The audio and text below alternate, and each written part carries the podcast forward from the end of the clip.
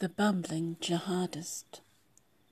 Muhammad Daniel, aka Abu Abdul Rahman, was named Mark Daniel Taylor by his family, but is more recognized by the title The Bumbling Jihadist. Much though he may not want it known, Taylor is a New Zealander. Even though he burnt his passport encouraged others to commit jihad on Anzac Day, which, as a former New Zealand soldier, he'd know was a huge insult to our veterans and our country. He said a lot of foolish things after he joined ISIS. He said that he was forced to prove he was not a spy when he made a video telling others to attack soldiers and police in Australia and New Zealand. Australia had him on a watch list, which WikiLeaks leaked in 2011 as being someone of concern and cancelled his visa.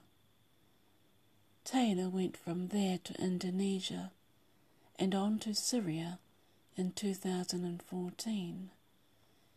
His LinkedIn account says that he taught English, but he's not one of the brightest to have left our shores, and is known as a buffoon by those in security intelligence.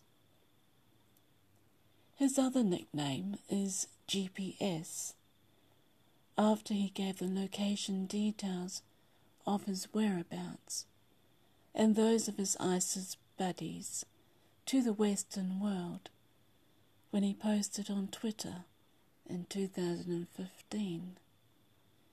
He had a habit of leaving his location on and, unsurprisingly, spent some months in prison because of it. With no food, money, or basic services in Syria, he said that he was in a pickle and had to make a decision, which was to leave. This from someone who had previously claimed that life was good in Syria, except for the bombs that the West kept dropping. Of his time with ISIS, his one regret seems to be that he had no money to buy a female slave and had to stay married to a Syrian wife.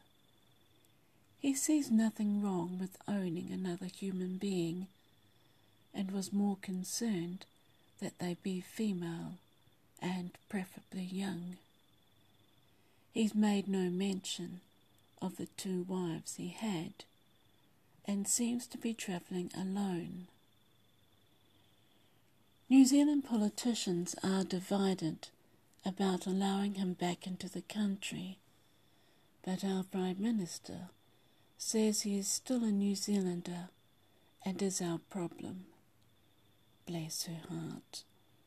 But I wouldn't mind if they made an exception and forgot about the bumbler. Like Winston said, he burnt his passport. We don't have to claim him, but no one else will, and we won't leave him stateless. He will have to find his own way from the Kurdish camp where he is being held to that of a country which has a New Zealand embassy. The nearest friendly one to him is in Turkey. With no money and little sympathy from New Zealanders, He'll have to work that out by himself. If he somehow manages to return, he will face a court hearing and a jail sentence without parole, but at least he will be home. He will be fed every day and looked after far better than the prodigal traitor that he is deserves.